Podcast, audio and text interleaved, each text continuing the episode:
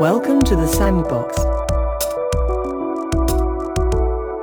Welcome to the Sandbox Podcast, a conversation about life and what's trending through the lens of faith and creativity. I'm Dave Berg. And I'm Chris Roberts.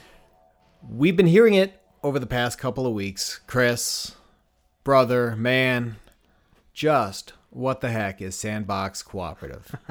Yeah, so for those of you who might not know, uh, Sandbox Cooperative is our quarterly event. We host a live interactive conversation on a range of topics uh, that connect our experiences of life to our faith. Uh, we, we hope to provide, uh, through this podcast and through these events, a platform for faith and life conversations with a pro- progressive theological lens that encourages questions, doubt, grace, and exploration.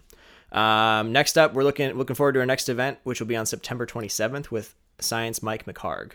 Can't wait to have Science Mike in the in the Sandbox. Again, our goal here is to bridge the gap between Sandbox Cooperative events with these conversations, which will happen about every other week. If you want to hear previous podcasts or watch recordings of, of the speakers that we have at our live events, be sure to check out sandbox cooperative dot com. Yeah, so uh, one of the things that we want to do with this podcast is take a look at the events that are happening around the world and explore how we see them as people of faith and what we might learn from them. Uh, and it's probably true for, for many of you, the biggest news grabbing our attention lately has been the shooting in Charleston, South Carolina. So the name of this episode is Charleston, but it's about more than just that. We want to talk some about race, faith, the things that divide us, the things that unite us, and the ways that we might be able to move forward from here. So we're really excited. We connected yesterday with Paul Van Auken, a sociology professor from the University of Wisconsin at Oshkosh. He was in Charleston at the time of the shooting with his wife and two girls, and they were staying just a couple blocks from where the shooting took place. Now, even as we talk about race, division, and, and step for, steps forward, we have huge, glaring gaps here. At the end of the day, we are a couple of white guys interviewing a white guy and talking about race. We have big limitations. Yet we still feel it's it's hugely important to have conversation started. Limitations and all. As white guys, we have a responsibility to act here as well. So a couple of things I hope for here. One, that our talk has some ripple effects. It helps build some bridges and furthers dialogue and communication. And two, that we will have more diverse voices here in the future so that the white guys will stop talking and spend more time listening. For now, though, we will try to get a conversation going and later get out of the way, listen, and learn. So for starters, Chris, will you back up the bus here a little bit and say a word or two about the events that took place in Charleston last week? Sure. So uh, I'm sure most of you have heard the story, uh, but just a quick background on, on kind of what happened. Uh, so on the evening of June seventeenth, a mass shooting took place at Emanuel African Methodist Episcopal Church in downtown Charleston, South Carolina. Uh, during a Bible study at the church, a white man about twenty-one years old, later identified as Dylan Roof, uh, opened fire with a handgun, killing nine people. Uh, this incredibly awful shooting has since sparked a national conversation about why these things happen, what we can do about them, uh, and, and how to begin to, to really start the, the work of heal, of healing the wound of our racial divide. Um, I'm never never really sure what to do or say after these mm-hmm. types of events, um, but but I do just have to say that like I'm genuinely sick and tired of the culture of hate and fear that leads to these events. Yeah. Um, I mean, I, I don't know how to say it other than that. I just... I, I don't know what to do about it, but it, it's it's wearing on us culturally and collectively. Um, and I'm also sorry for the for the ways that uh, we perpetuate that. I think a lot of times when we talk about divisions of race or otherwise, we talk about how we're not overtly harmful. Like we say, "I'm not racist," but uh, I think we, in some ways, totally are. It's kind of like uh, we have this this caricature of what a racist looks like. And we look in the mirror and say, well, good, that's not me. Right, exa- exactly. Uh, like, w- we mean, you know, like, we're not racist in a belligerent way. We're not intentionally treating people of other races poorly or yelling obscenities at them or just generally being a jerk. Uh, but I, I am, and we are in, in ways of not being self-aware and not realizing uh, who we are and what role we, we are, we have in society. Uh, mm-hmm. Most of the time we don't realize how much of an advantage we have, you know, for us as straight middle-class white dudes. Uh, right. But the good thing, I think, is that we can teach ourselves about that reality, and that awareness can maybe start to shift our culture a little bit. Um, on a different note, one of the things that freaks me out about this is that the shooting happened in a church. Right. And churches are supposed to be this place of, of community, of love, of acceptance, of growth. Uh, sometimes they're not that, but even at their worst, we usually don't expect to get shot. Mm-hmm. Um, I don't know what it's like to fear going to church, and, and I hope I never do. But I also know that, that in churches and so many other places, that fear is real for people of color. Um, and I think I should know a little bit about that, um, about what that's like, because otherwise I'm not sure that I know what the Black community is feeling and dealing with, uh, particularly right now in Charleston. Mm-hmm. Mm-hmm. You know, some, something you just said, it, it reminded me of a quote I heard from comedian Dennis Leary, who said, and, and I quote, "Racism isn't born, folks. It's taught." I have a two-year-old son, and you know what he hates? Naps. End of list. End of list. He hates naps. Look, babies are born with brown eyes or blue eyes. They're born with light skin or dark skin, lots of hair, no hair, somewhere in between. But babies are not born racist or, or not racist. It's a learned thing. In our American society, it's in the water that we all drink. We we all have some racist tendencies or actions or impulses. I own that.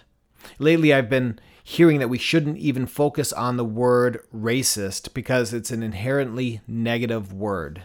You know, maybe, but it's true. Let's dare. Let's dare to name the things that are true in our lives, in our society, and we can begin to, to move forward from there. Yeah. And I think we have to move forward. And lots of us know that. Lots of us know that that's not, that things are not how we want them to be. Um, but sometimes we're unsure of how to actually make that next step and actually bring about some change. Um, and I struggle with that frequently, but I, I want to pass along some insight from Christina Cleveland on what that might look like practically. So Christina is the first associate professor of the practice of reconciliation at Duke University's Divinity School. She's also the author of a book called Disunity in Christ, Uncovering the Hidden Forces That Keep Us Apart. So she's the associate professor of practice and reconciliation at Duke Divinity School. She may have something to say about this. I think she has something to say about this. Right, right, right. Anyway, so last December, she wrote an article for Relevant Magazine called How to Actually Fight for Racial Reconciliation. Mm. And I want to share a few points with you. Uh, here's just a quick summary of what she had to say. Uh, number one is know the truth. Two groups who have been isolated from each other need to start by learning the truth about each other. So if you don't know who the other person is, mm-hmm. there's no way that you can begin to reconcile. And so that's kind of step one. Uh, number two is embrace your racial identity. So Dave, I'm sure you've, you've heard about this, but she talks about the phrase not seeing color. Right, right. Um, and so she basically says that doesn't work. Know who you are and know what's unique about you. Um, and, and she kind of poses the question, how do we use our identity to uniquely contribute to the world? Uh, number three is confront your privilege and or oppression. Um, so a big piece of this is awareness. How do these things personally affect us? And being aware of how that affects us changes how we interact with people around us. Uh, number four is to count the cost. Reconciliation can be, and I would argue is, unsettling. It has a cost that affects our comfort, our individualism, and whatever perspective we had. And it's costly in terms of relationships as well, uh, or at least has the potential to be, be that way. Yeah, ab- absolutely. Um, and the, the fifth point that she brings up, she says, uh, leave your turf and join the movement. Um, she suggests leaving our comfort and familiarity, uh, engaging across racial lines, and and most importantly, I think being aware that the burden of others actually is our burden, that that's tied in with, with who we are and what we're experiencing as well. Right. I, Christina Cleveland is is absolutely brilliant, and I and I really do hope that we can have her at Sandbox Cooperative uh, sometime, or at, at the very least join us in a podcast, because I think uh, she has a lot to teach us. those points seem to speak to a way forward in the aftermath, not only of, of Charleston, right, but but of Baltimore and Ferguson and all the other flashpoints in recent days. I also feel like we touched on a lot of these points in the conversation that I had with Paul Van Auken when he joined us yesterday. We pulled him out of his vacation with his family, so there are some sound issues because he was using the equipment that he had at his disposal, and we're using the equipment that we have at our disposal. So if the sound's a little uh, jumpy, that's fine, uh, but we're we're working on it, and we're just so thankful that we could have this conversation with Paul. So I'd like to introduce uh, my friend Paul Van Auken, who is a professor of sociology at the University of Wisconsin at Oshkosh. Paul recently uh, wrote an article called Cape Fear, Sharks in the Ocean and the Pew. It was uh, printed in the Oshkosh Independent. And uh, welcome, Paul, and we'd lo- love to have you say a word about uh, about this article that you wrote. Sure. Thanks, Dave. Yeah, I'll see if I can give a thumbnail synopsis. I had... Been uh, I happened to be in Charleston for an academic conference and was right around the corner just an hour before the shooting of the nine people at Emanuel A M E Church happened, and uh, heard the sirens from our hotel room. I was there with my wife and two daughters who happened to be beautiful brown-skinned girls, so this was particularly disturbing, uh, being so close and having these daughters to be thinking of. Uh, We were we heard the sirens from our hotel room, or from the, the veranda at the hotel, when they when they were going off that night, you know, and, and daughters asking, well, what was that? And we said, well, maybe it was a fire, but of course, uh, we didn't find out until the next morning when I was going to go back to the conference what had actually happened, and uh, that was when I read a, a, a an email from that I'd gotten from the night before from someone from the conference who I was trying to schedule a meeting with, and the, among other things, the email said, I hope you're safe. Mm. Uh, active shooter, possibly eight fatalities. I've never uh, read an email so bizarre or disturbing before. Yeah. Ended up going back to the conference and, and and then finding out a couple hours later as I was walking back with the, the city still on edge and it being a pretty freaky situation, really. Mm-hmm. Uh, found out from uh, someone on the street talking to the postman saying, they caught him two hundred miles away in North Carolina. And, uh, of course, I breathed a big sigh of relief and called my wife and said, well, the kids can come out of our hotel bunker now. Yeah. Because she was going to keep them there until that guy was caught. Right. Uh, they weren't going anywhere. Um, so we could we could go back and, and uh, go go back to the vacation that we were on. Right, right. So we were able to, to, to get back to that, but not, not before some painful discussion with, uh, with our eldest daughter, who is eight and a half, and she is very socially intelligent and perceptive, and got the gist of that something really bad was going on. And so my wife had been talking to her during the morning, explaining to her what was going on. And you know, it's, uh, but it led to, to questions that you just no parent really wants to have to, to field. Yeah. Uh, and and parents field questions like this in, in different circumstances, of course, mm-hmm. that they don't necessarily have to do with race. But in this case, the question was, Why would why would this guy do that? Is there, mm. is there something wrong with us? Yeah. And she's talking about uh, you know brown-skinned people, mm. um, and it's really interesting because we live in a homogeneous, pretty homogeneous city, and, and we interact with people who aren't white. But she's growing up with two white parents and in a in a pretty white place, and how much she even identifies with with being non-white or being something else. Yeah. Is unclear, but it was clear, is generally unclear, but it was very clear in that moment that she mm. she saw this as an attack on people like her. Yeah. You know, and that's, is there something wrong with us? That's that's a devastating thought for, for someone to have. It's a heartbreaking question uh, for anyone to have, and then as a and mom and dad to respond to that. Yeah. Very honest, yeah. honest question. It's terrible, and you know, my, I wasn't there when she asked that question, but my wife assured her that, no, there's nothing wrong with you. There's there's something wrong with this shooter. He's, he's his heart is filled with hate. Yeah. You know, but after that, you know, with tears in her eyes, she said, I, I, I wish I weren't black. You know, and that, mm. as I wrote in the article, that's the second time she's she said that within the last couple months, and, and really the first time was sadder because it, it wasn't any extreme event that, that caused it. It was just it was just an awareness that people who are black are, are tend to be treated poorly in this country. Right. And and that's why she said it then. I guess that was kind of the hook, was that coming out here, we I'm now in North Carolina at the beach, and there have been some highly publicized shark attacks right in this region mm-hmm. a week ago or so. Mm-hmm. You know, so as we were coming out, we were we were kind of worrying and, and joking to an extent that uh, we have these sharks to worry about, not not knowing that we'd be dealing with a much greater threat yeah. in Charleston. It, it's fairly easy to protect oneself from a shark attack. You can just stay out of the water, for example. Uh, and even and even this uh, this situation in Charleston was relatively easy for us to protect our kids at the, after we heard about it, at least, because we could just keep them in the hotel room. Mm-hmm. And wait it out. But mm-hmm. uh, that question that my daughter asked, is there something wrong with us? Is that why why someone would do something bad to us? Mm-hmm. That's a question that, that unfortunately non-white people, black Americans in particular, ask on a regular basis. Right. That's the bigger, scarier point. Yeah. Yeah. This is an extreme event that helps to, to bring it to into focus, but that's the question that that that your daughter's asking, that so many people are asking, and uh, and and honestly, we as as people who who aren't black, people who are you know white guy, a white guy like myself, we need to respond, and we need to respond honestly, right, and with integrity. It's it's one of those things. How do you what do you do about this situation?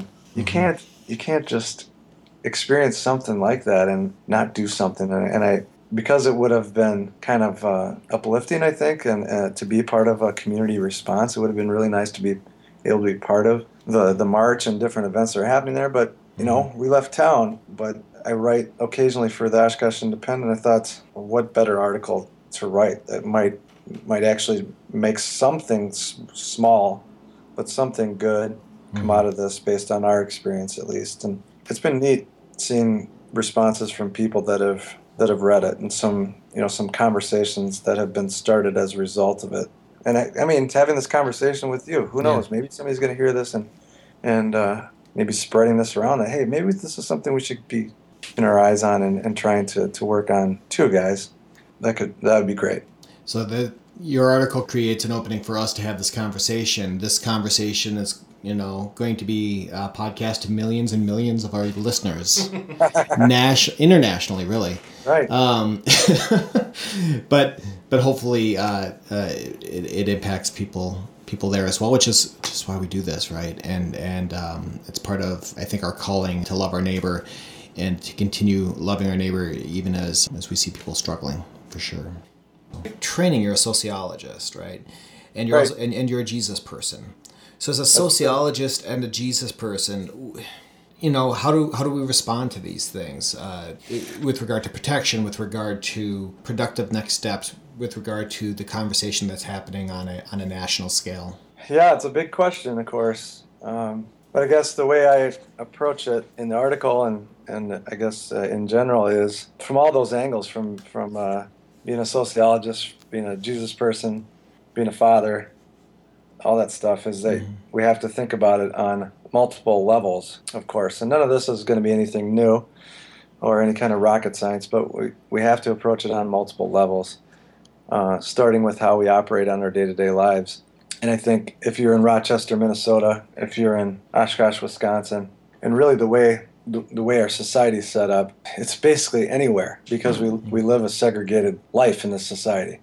We live amongst people generally who are like us.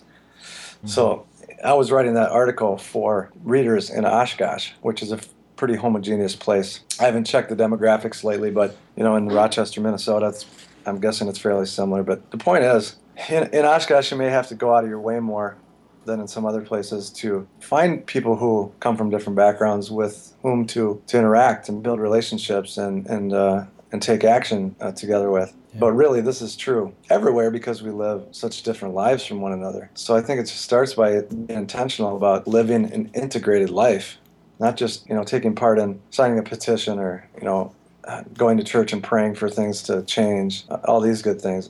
And it's, of course, much easier said than done. that uh, must be stressed. I don't, I'm not saying that I've got that part figured out, but I think if we really want things to change, it's got to start with people just saying it's a priority for me and my family. You know, when I'm raising my kids, I'm socializing them to think and act in a particular way by what I do, the example I show, and the situations I put them in, and the things I say and do. Mm-hmm. It's got to start with living an integrated life on a on a regular basis, interacting with people who are different, so it seems normal, and not just normal, but it's it's something to be celebrated. It's a, it's a, it makes life richer. I think it starts with it starts with that, and then of course there are all kinds of other levels that if we really want things to change, we have to go to. You know, so it could be the, I guess in the social science world or in the academic world, you'd, I was starting at the micro level of everyday interaction, and there's a lot more to it than that. But just for the sake of putting it out there, at the meso level, you know, at the community level, kind of the in-between level, yeah. there's there's of course tons that can be done, uh, and churches would be a great place to start. I, I feel like um, it doesn't. As I wrote, I was in the article, I was, I was criticizing a little bit uh, what's what's happening amongst uh, institutions where I live, yeah, city government, school system, so forth. It just doesn't seem like creating a, a welcoming, inclusive, diverse community where people are well integrated. It just doesn't seem like it's a it's a it's a priority there. And I think that's true for churches too. Yeah, it's been said that uh, the most segregated place in America is any church on a Sunday morning. Yeah, and, I, and and there are some in Oshkosh, and I'm sure you can find lots of examples in Rochester and many other places of cool things that are happening. Yeah. Uh, in, in Oshkosh, we do have a, and it's no surprise. I mean, I don't think it would have happened any other way. There is, there has been an interfaith gospel festival type thing that's gone on in the last few years, and it was started by this this small, very small congregation that's primarily African Americans. Mm-hmm. It's that little congregation which we've attended sometimes in the in the vein of, we have another church that's very white. Yeah. Uh, so I'm I'm part of this system too, no sure. doubt. But we have, basically for the express purpose of trying to live that integrated life uh, and getting to know people that look like our kids. You know, we've gone to that church sometimes, and it's it's it. What's nice about it is it's not it's mixed. There's all kinds of different people there that, that find something that they really like about that church, and it's those people that started this this interfaith, you know, diverse gospel festival. Uh, wow. But of course, that's that's primarily a one day thing. I don't see a lot of other ongoing activities that are stemming from something that has a lot of potential. I think the first thing that at the meso level that needs to happen, whatever institution you're talking about, there has to be a core, a critical mass of leaders, people that think this is a priority. Yeah.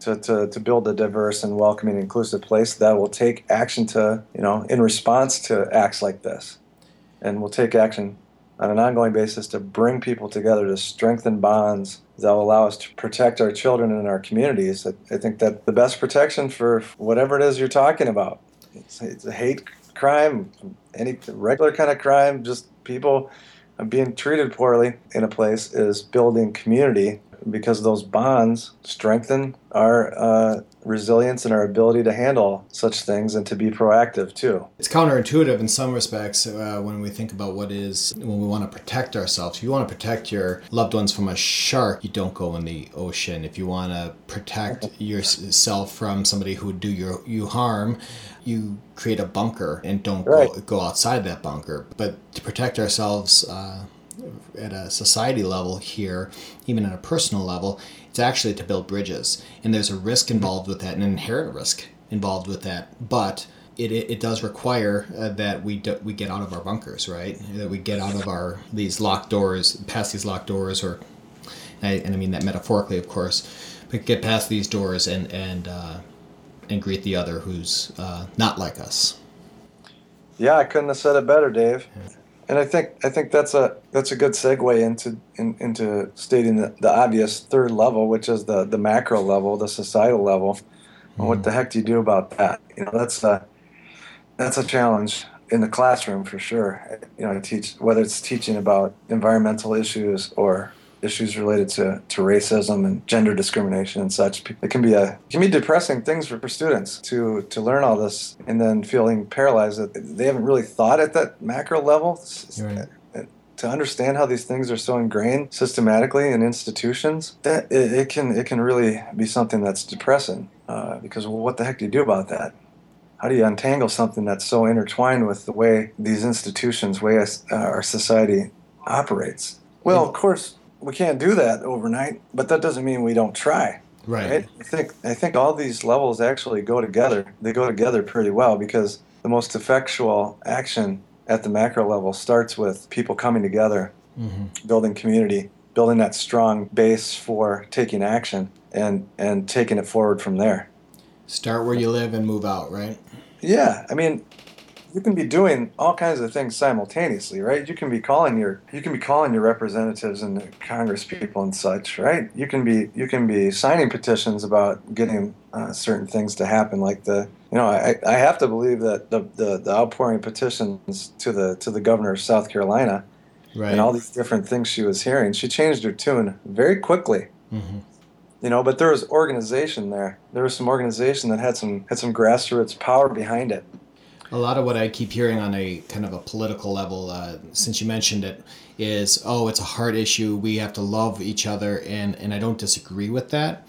Yeah. Uh, the, in, in scriptures, we have Jesus saying, uh, you know, love love God with your, you know, with all your heart, with all your soul, with all your mind, love your neighbor as yourself. And that's and we can very quickly, if we're to be disingenuous, turn that into a whole kumbaya moment. Right. But mm-hmm. the but where where that love gets real is where it gets tough, where it requires that next step. And that's where I think we need to be honest with it as well. Yeah, and I think uh, it, it, that whole thing was was extremely interesting, because her first response was so predictable. Sure. The governor of South Carolina saying, you know, our hearts go out to the families and, and we're praying for the families. That's great. Sure. That's that's great. You should pray for the families. But that's, that's what I was getting at in my article. I was really specifically thinking about that when I said it's it's not, if you're just going to pray, mm. that's just not going to be enough. We have to act too.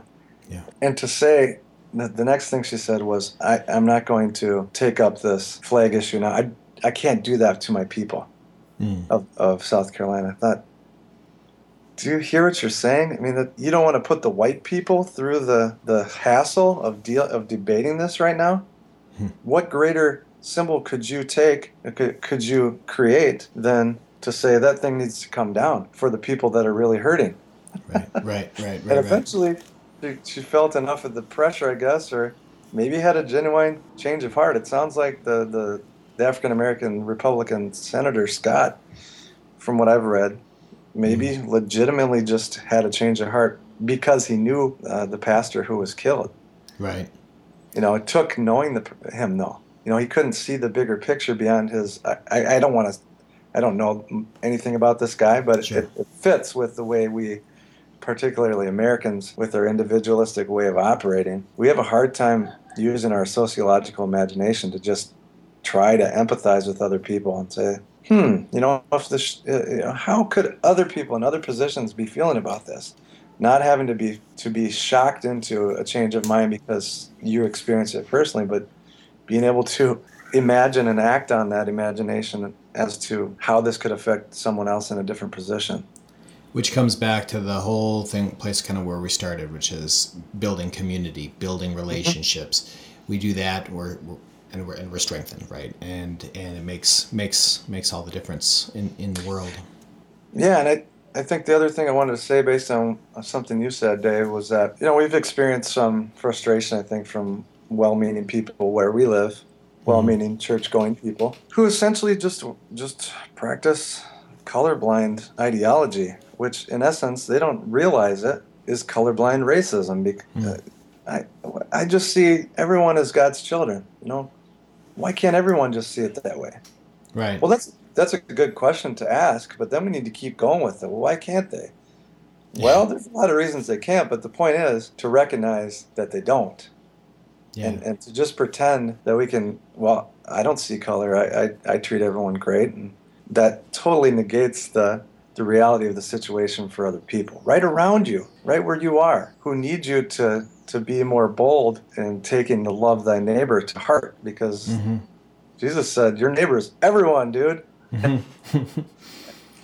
everyone. Everyone. You have to take, you, you can't just sit back and say, well, I, you know, yeah, yeah. I love all God's children. Well, God, children right over there are really hurting and need you to step up and do something about it. Yeah, you can talk about you can talk about love, uh, but but ignoring the the neighbor who's hurting uh, and letting them fend for themselves. That's that's not what love looks like. No, and, and of course I'm guilty of of not heeding that call all the time. Yeah, we all so are. I'm not immune from it, and that and that's what I was getting at in the article. I just think there there are lots of well-meaning people in Oshkosh, it's, and and you could pick any other community. Great people, involved in great causes and such, but for whatever reason, I guess because it. And it does, and maybe it does have to do with local demographics. They're, they don't, in this individualistic society, they don't know enough people personally that are affected, so they don't, it just doesn't hit them as something that is their problem yet. Yeah. They don't see it as their problem because it, it doesn't personally affect them. There aren't enough people that are willing to, to say, well, it may not affect, you know, my daughter or my friend, but it, this affects all of us because we're all neighbors, and and this is, is something that's that's bringing our whole community and whole society down. Yeah. And how much better, more interesting, more vibrant, more prosperous would it be if all those people were lifted up? Yeah. It's not like it's not like that's going to cause our ship to, to wobble and sink. You know, we'll, it's gonna it's gonna bring us all up together. Absolutely, absolutely. You mentioned, you know, this idea of Cape Fear, sharks in the ocean, in the pew, this idea of protecting your family, and that's where it starts because that's who your people are. Those are the people who are around you. But then very quickly, once we get past that immediate crisis, our eyes turn, and I think that's what's happening in our country right now. Our eyes turn to what's happening at a societal level. Mm-hmm. And now how do we protect our family uh, in the broader sense? How do how do we protect our neighbors and our communities? And mm-hmm. uh, I think this is a very helpful conversation uh, for how we, we process that. So uh, thank, yeah. thank you so much for that. Yeah, and I, I think, I really think that there have been so many tragic events lately, which of course is terrible. Mm-hmm. But it might be it might be pushing the society to, to places it hasn't been for a while. Yeah. You know, in terms of in terms of uh, a collective consciousness shift, to use another sociological term, right? You know, or maybe maybe uh, at least, little by little, at least in different communities. I think, you know, if I think about my own, I, I have a feeling that maybe some of this is going to produce new momentum for people seeing these issues as a priority, because it it feels like around the country there is a momentum. You had ten thousand people showing up for the Solidarity March in Charleston. Yeah. And now you have people and real momentum around the, the flag issue in that state, and then that's that's then diffusing outward to the you know to Mississippi, for example. From what I understand, now there seems to be some, some serious momentum towards pushing for the same thing to happen there. You know, and that's that's just one issue. It's it seems like things are bubbling. So you know, it's sad that it, it has to take these tragic events for people to get it, but. If if more and more people get it and it can lead to change, then these the deaths of these people won't be for naught. Yeah, yeah, absolutely. And it and, and we have a we have a, a role to play in it as you know people who are white people. Uh, you know, in your case, who have children who, as you said, are beautiful brown skinned babies, not babies anymore. Yeah. Um, and uh, and all of us together uh, working to to impact our, our communities. Absolutely. No doubt. Paul, thank you so much for being a part of this uh, this conversation. That was great talking to you. My yeah, pleasure. Thank you so much. Uh, there's not really much more that we have to say at this point, uh, but we know that this conversation needs to continue. Uh, so we thought we'd leave you with this quote from Doctor Martin Luther King Junior "We are caught in an inescapable network of mutuality, tied in a single garment of destiny. Whatever affects one directly affects all indirectly. Never again can we afford to live with the narrow, provincial, outside agitator idea. Anyone who lives inside the United States can never be considered an outsider anywhere within its bounds." So thanks again for listening to this, our second podcast. We'd love for these podcasts to be springboards for conversation. Let us know what's on your mind through Facebook, Twitter, and in the comments at sandbox cooperative dot com. Also, if you're interested in checking out the articles that we talked about today from Paul Van Auken and Christina Cleveland, you can check those out in the description below. We'll see you in a couple weeks. I'm Dave. And I'm Chris. Thanks for joining us. We'll see you later. Please watch your step as you exit the sandbox.